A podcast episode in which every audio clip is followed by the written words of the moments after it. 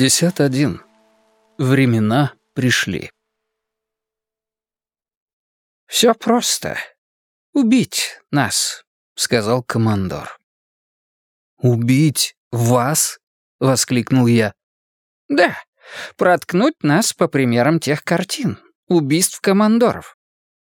«Чтобы я проткнул вас мечом? Я не ослышался?» «Нет, все так. К тому же у нас мечи с собой суть. Самые настоящие, как мы уже говорили, если порезаться, хлынут крови. Мечи не суть большие, но и мы невелики. Хватит и таких». Стоя у изножья кровати, я смотрел прямо на командора. Собирался было что-то сказать, но не нашел подходящих слов.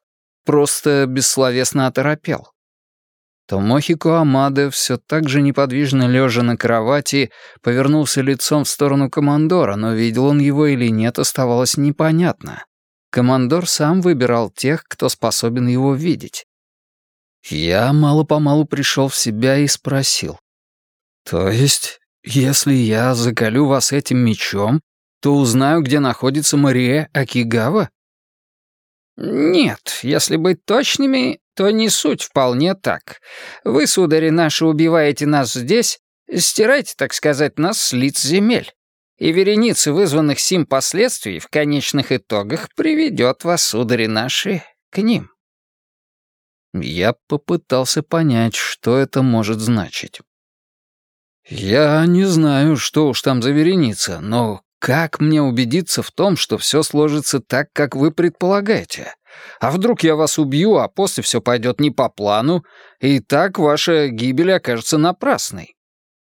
Командор резко вздернул правое веко и посмотрел на меня. Очень похоже делал Ли Марвин в фильме «Выстрел в упор», хладнокровно и невозмутимо. Не думаю, правда, что командор смотрел «Выстрел в упор». Он сказал. «Все так.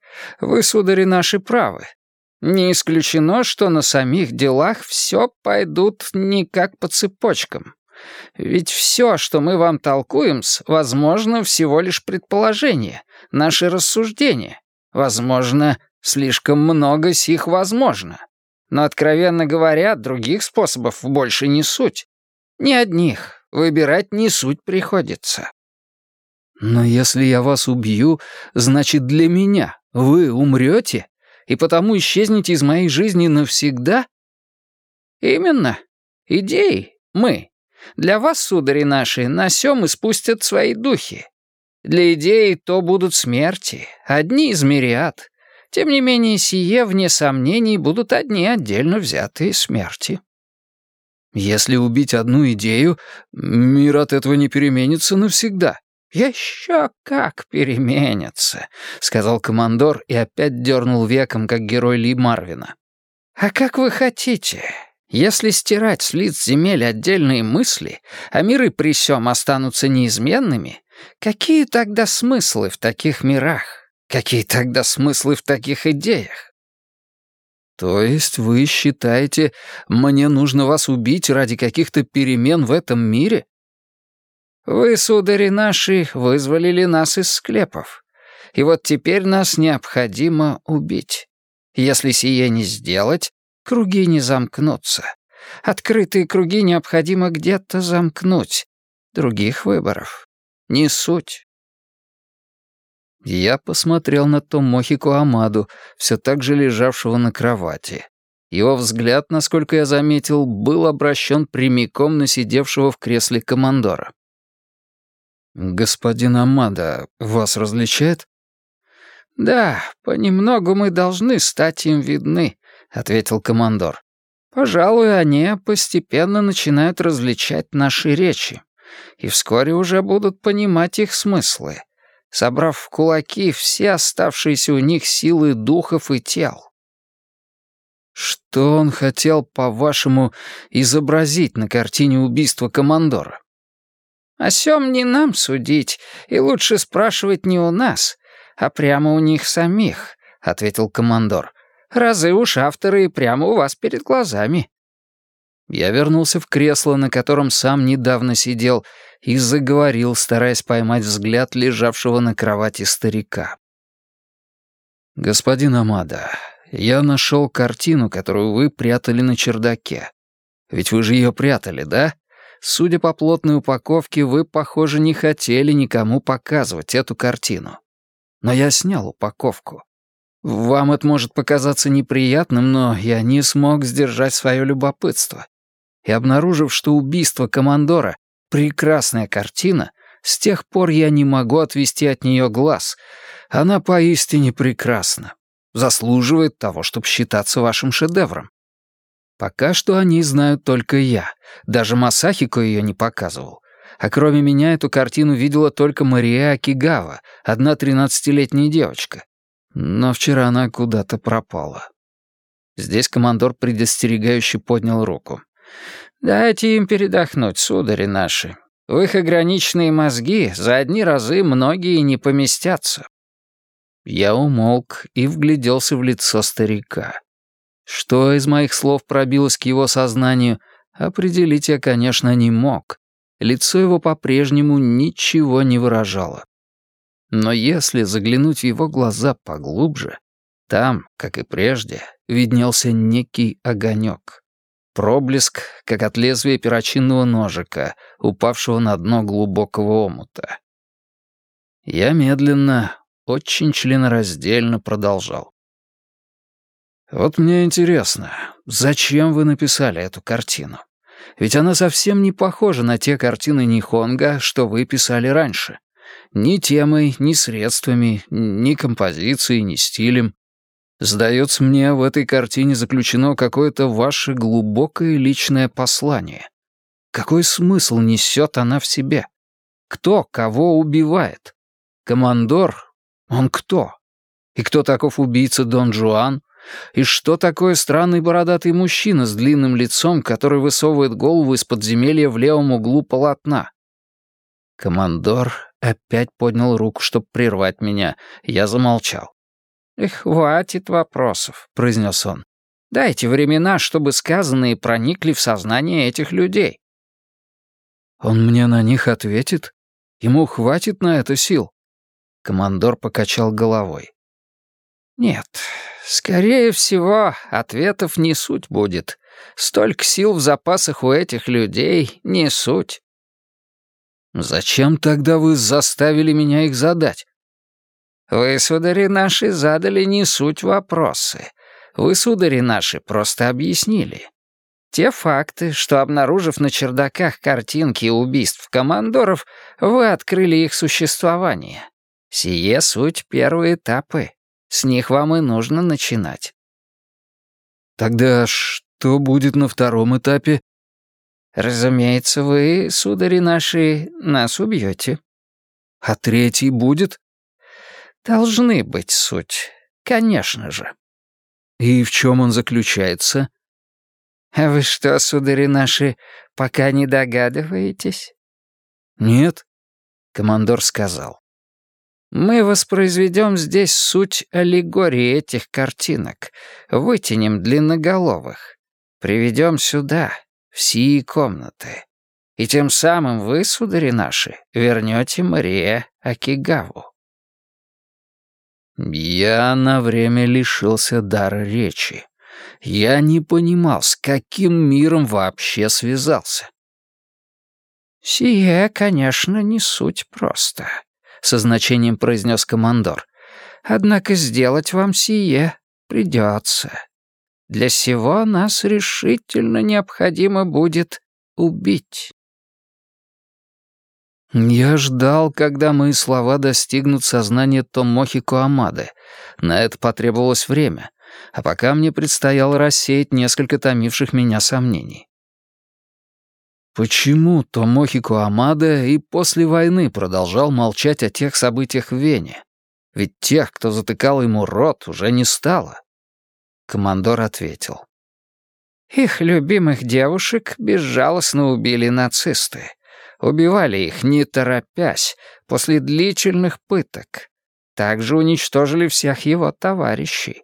Их попытки завершились, не успев начаться.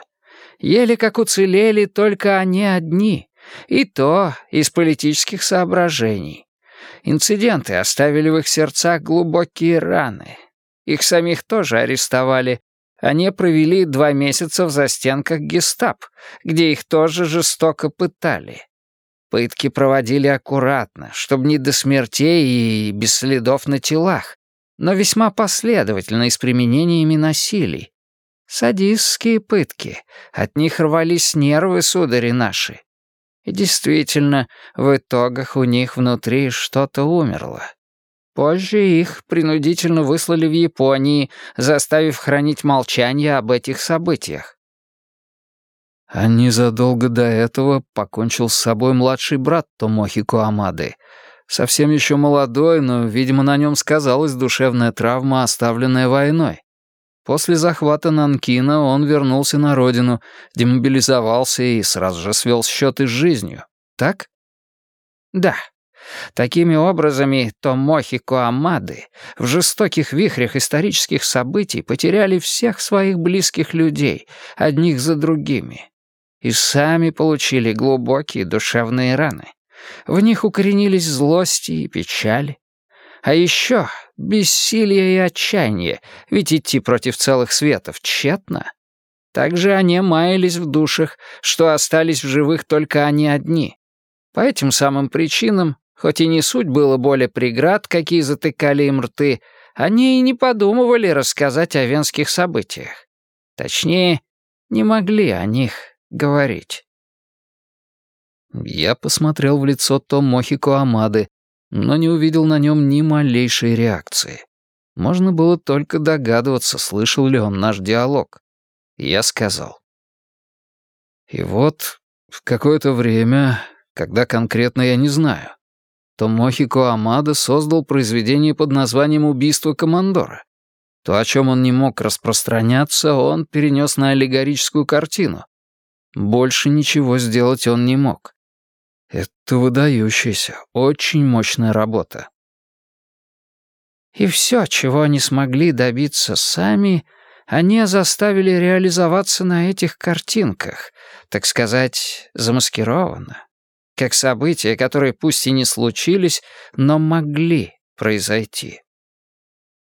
Однако в итоге готовую картину он, не публикуя и нигде не выставляя, спрятал на чердаке, предварительно хорошенько упаковав, — подхватил я. Ведь для него все это по-прежнему оставалось ярким воспоминанием, пусть и в значительно видоизмененной аллегории, верно? Именно. Сие были суть чистые экстракты их живых душ. И вот, в одни из дней эти картинки обнаружили вы, судари наши. Выходит, началом всему, что происходит вокруг меня, стало то, что я вынес на свет эту картину и тем самым разомкнул круг. Командор, ничего не ответив, лишь развел руками. Чуть позже на лице Томохико Амады проступил заметный глазу румянец. Мы с командором внимательно наблюдали, как меняется выражение его лица. По мере того, как к нему возвращался цвет, огонек, таившийся в глубине его зрачков, словно сговорившись, тоже мало-помалу вынырнул на поверхность. Как будто неспешно всплывает, привыкая к перемене давления, долго работавший на глубине водолаз. А слабая пелена, прикрывавшая зрачки старика, становилась все тоньше и тоньше, и вскоре глаза его уже смотрели ясно. Передо мной была уже не ссохшаяся немощная мумия, не старик на пороге смерти. В глазах плескалось желание подольше задержаться на этом свете, хотя бы на миг. Они собирают остатки сил, сказал мне командор. Пытаются вернуть свои сознания, насколько сие можно. Однако вместе с теми, как возвращаются сознания, возвращаются и физические боли. Их тела выделяют особые вещества, чтобы снять физические боли. От их действий люди могут тихонько испустить духи, особо не мучаясь. Однако стоит вернуться сознанием, как тут же вернутся и боли, но даже так старики изо всех сил стараются прийти в себя. Как больно бы им ни было суть, им придется кое-что выполнить здесь и сейчас. И как бы подтверждая эти слова командора, по лицу Томохико Амады постепенно расползлась гримаса боли. Он вновь почувствовал сейчас, что его тело подточено и разрушено старостью, а органы его вскоре перестанут работать. Как ни крути, это неизбежно. Время его жизненной системы вскоре истечет. И видеть его в таком состоянии было жалко. Возможно, было бы правильнее, не предпринимая ничего лишнего, дать ему спокойно и безболезненно умереть с помутненным сознанием. «Однако сие выборы самих Томохико Амат», — произнес командор, словно читая мои мысли. «Как их не жалко, сие неотвратимо». «Масахико вернется сюда не скоро?» — спросил я командора. Тот чуть качнул головой. «Думаем-с, нет. У них важные разговоры по работам, и переговоры, похоже, сильно затянутся». Теперь глаза Томохико Амады распахнулись шире. Глубоко впавшие на морщинистом лице, они теперь едва ли не выкатились, словно люди высунулись в окна. Он тяжело и сипло дышал, и хрип его был шершавым при каждом вдохе и выдохе а взгляд старика был неколебимо устремлен прямо на командора. Точно, Тамохико Амада видел его, и у него на лице выступило несомненное удивление. Он пока что не верил собственным глазам и явно пока не мог осознать, что образ вымышленного персонажа его собственной картины сейчас действительно перед ним. «Нет, все не суть так», — сказал командор, прочитав мои мысли. Это вы, судари наши, видите нас, а то Мохика Амады сейчас видят совсем других». «Он что, видит облик, отличающийся от вашего, который сейчас вижу я?» «Мы же, по сути, идеи. Бывает так, что облики наши легко меняются по желаниям людей, которые нас видят». «Каким же тогда вас видит Томохико Амада?» Сие нам неизвестно. Мы, разы уж на тех пошли, всего лишь зеркала душ человеческих. Но когда появились передо мной, вы же специально выбрали этот облик. Ну, в смысле, командора. Не так ли?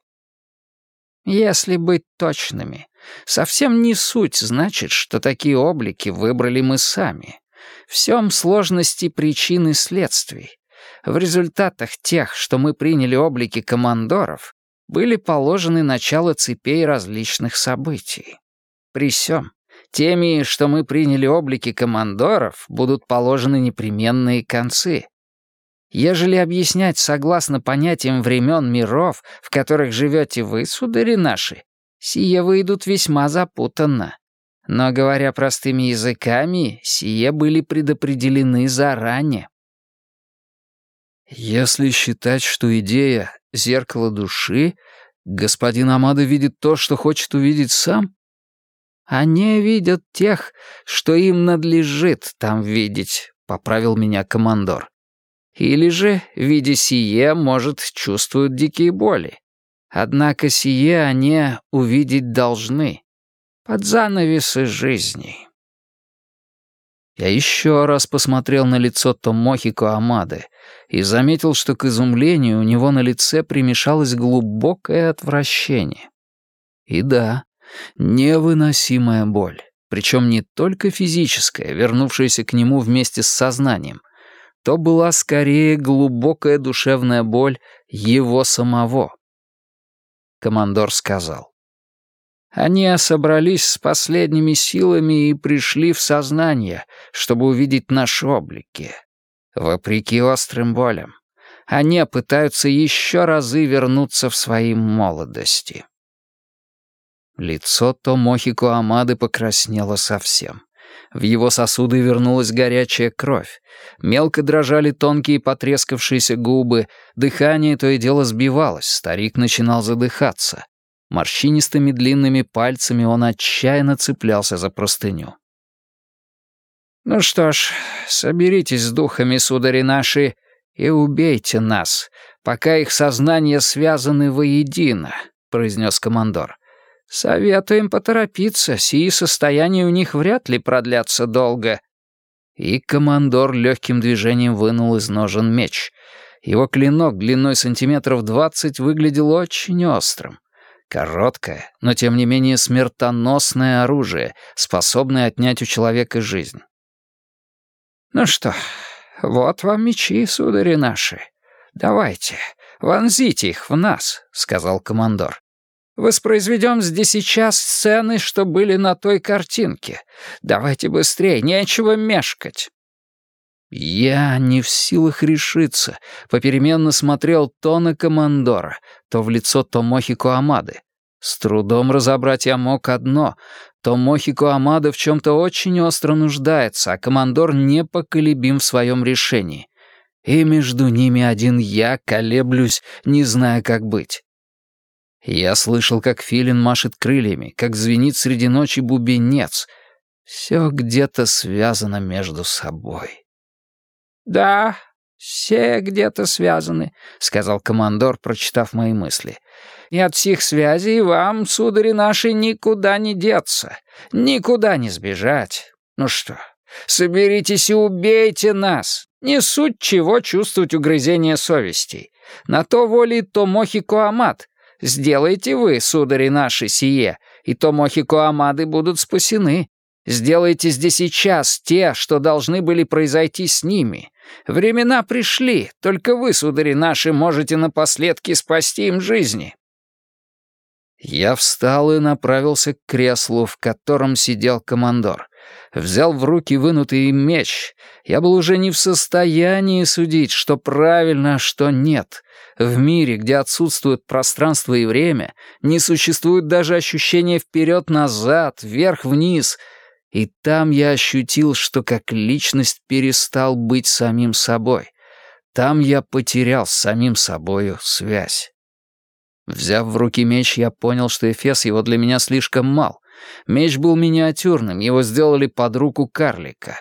Пусть он и остер, зарезать командора, держа в руке такую короткую рукоять, было почти невозможно. Этот факт меня слегка успокоил. «Этот меч для меня маловат. Я не смогу ничего им сделать», — сказал я командору. «Вот как!» — воскликнул командор и еле заметно вздохнул. «Что ж тут поделать? Придется пренебречь еще одними деталями картинок и взять другие средства». «Другое средство?»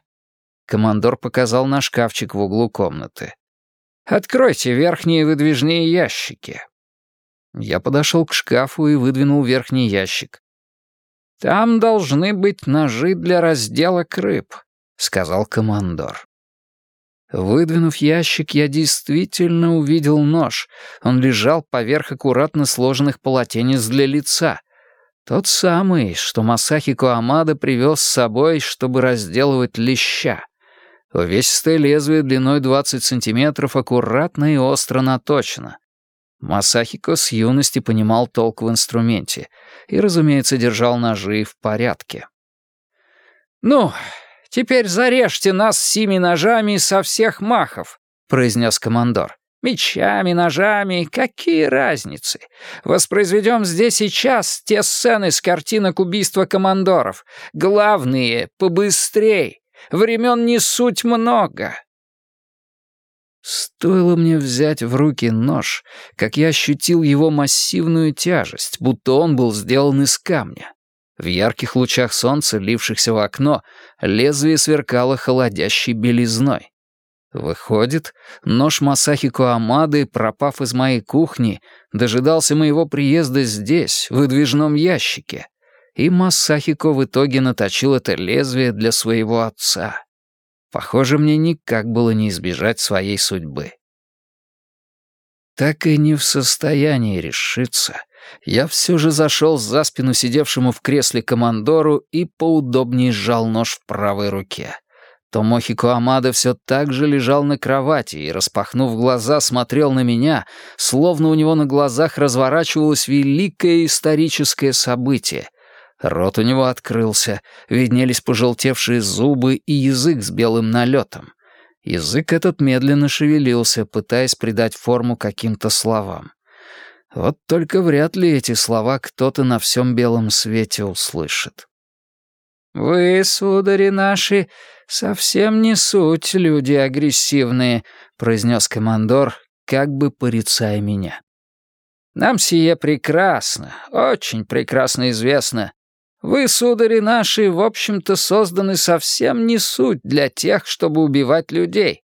Однако бывает, что ради спасения чего-то очень важных или же для высоких целей людям приходится делать неприятные вещи. И сейчас как разы такие случаи.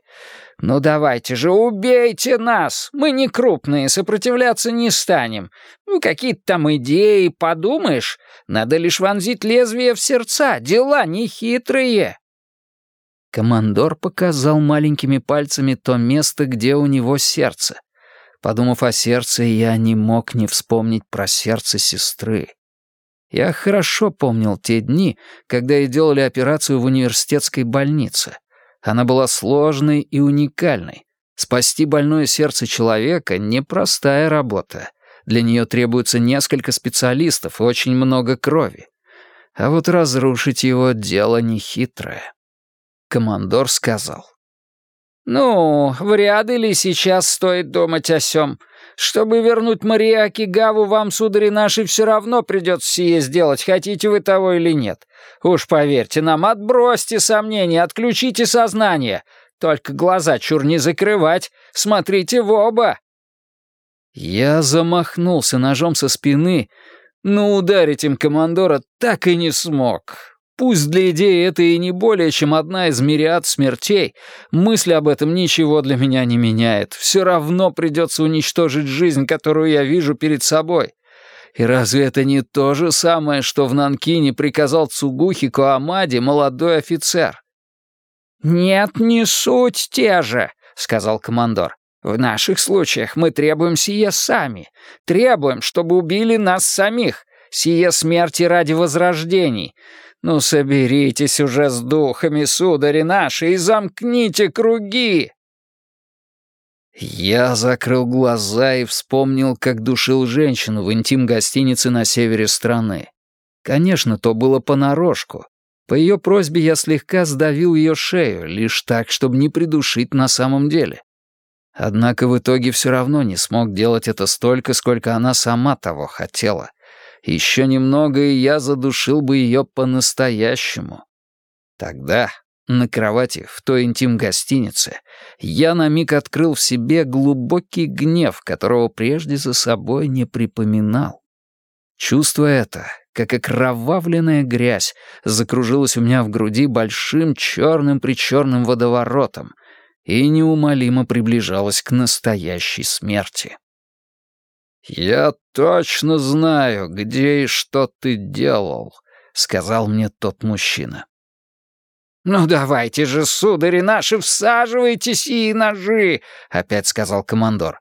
«У вас, судари наши, сие должны получиться. Ведь вы убьете не нас. Вы здесь сейчас убьете своих злодеев-отцов, а убив злодеев-отцов, дадите землям напиться их кровями». «Мой злодей-отец?» «А это еще откуда?» «Кто для вас, судари наши, суть злодеи отцы?» — осведомился, прочитав мои мысли командор. «Вы только что должны были их видеть, не так ли?» «Не смей меня рисовать дальше», — сказал тот мужчина. И, выглядывая из темного зеркала, погрозил мне пальцем. Эти пальцы, будто острие ножа, вонзились мне в грудь. И вместе с этой болью я машинально затворил свое сердце. Открыл глаза шире, отогнал все мысли, как это делал Дон Жуан при убийстве командора, спрятал поглубже свои чувства, убрал с лица всякое выражение и разом обрушил нож. Его острый клинок вонзился в маленькое сердце, прямо туда, куда показывал командор.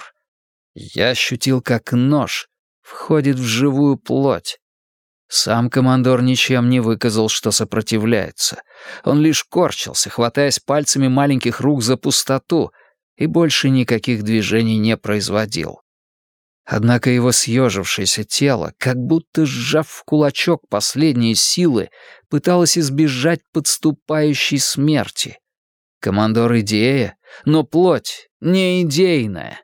Это плоть, которую идея позаимствовала. И уж она-то никак не собиралась принимать смерть спокойно. У плоти своя плотская логика. Мне нужны силы сдержать это сопротивление плоти и добить ее окончательно. Командор сказал «убей нас», но на самом деле я убил плоть кого-то другого. Мне хотелось все бросить и бежать прочь из этой комнаты. Однако в моих ушах не унимался голос командора. «Чтобы вернуть Мария Акигаву, судари наши, вам все равно придется это сделать, хотите вы того или нет». Поэтому я еще глубже вогнал лезвие ножа в сердце командора. Я привык доводить начатое до конца. Острие ножа пронзило насквозь его щуплое тело и вышло наружу из спины. Белое одеяние обогрилось. На моих руках, сжимавших рукоять ножа, теперь тоже была свежая кровь. Она, однако, не брызнула фонтаном, как на полотне убийства командора. Я старался уверить себя, что все это видение. Я убиваю, но это всего лишь иллюзия, не более чем символический акт. Но все же я прекрасно понимал, что никакая это не иллюзия. Пусть и символический акт, но убиваю я никак не видение. Вне всяких сомнений я убиваю чью-то живую плоть. Маленькое, всего каких-то 60 сантиметров, фантастическое тело, рожденное кистью Томохико Амады, было намного живучее, чем могло показаться.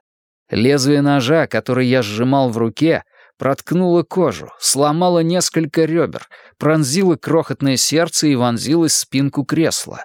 Какая же это иллюзия!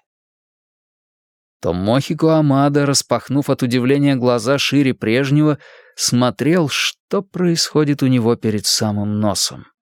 На зрелище того, как я закалываю командора.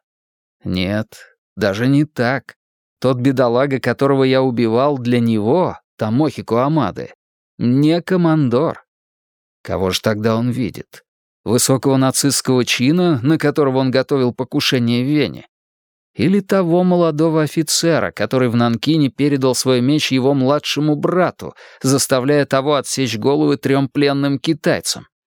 Или же нечто еще радикальнее, то, что породило их всех, некое злодейское нечто? Конечно, мне это было неизвестно, а уловить на его лице хоть какое-то подобие эмоции мне не удалось. Все это время рот Томохико Амады не закрывался, но губы его не двигались. Лишь заплетающийся язык продолжал свои тщетные попытки придать форму каким-то словам. Вскоре командора покинули силы, обвисли шея и руки. Все тело его стремительно потеряло упругость и начало оседать, как марионетка, у которой обрезали нити. Но я все равно продолжал еще глубже вонзать нож в его сердце. В палате ничто не двигалось, все превратилось в живую картину смерти. И так длилось долго. Первым признаки жизни подал Томохико Амада.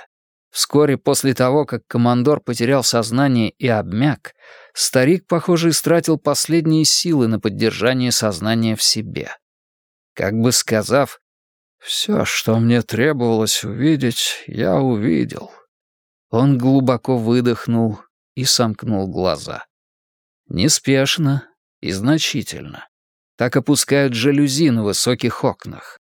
Рот оставался открытым, но вязкого языка в нем уже не было видно, лишь торчали в ряд неровные пожелтевшие зубы, напоминая собой штакетник заброшенного дома. Лицо его больше не кривилось от мучений, острая боль прошла, и на нем проступило выражение мирного покоя.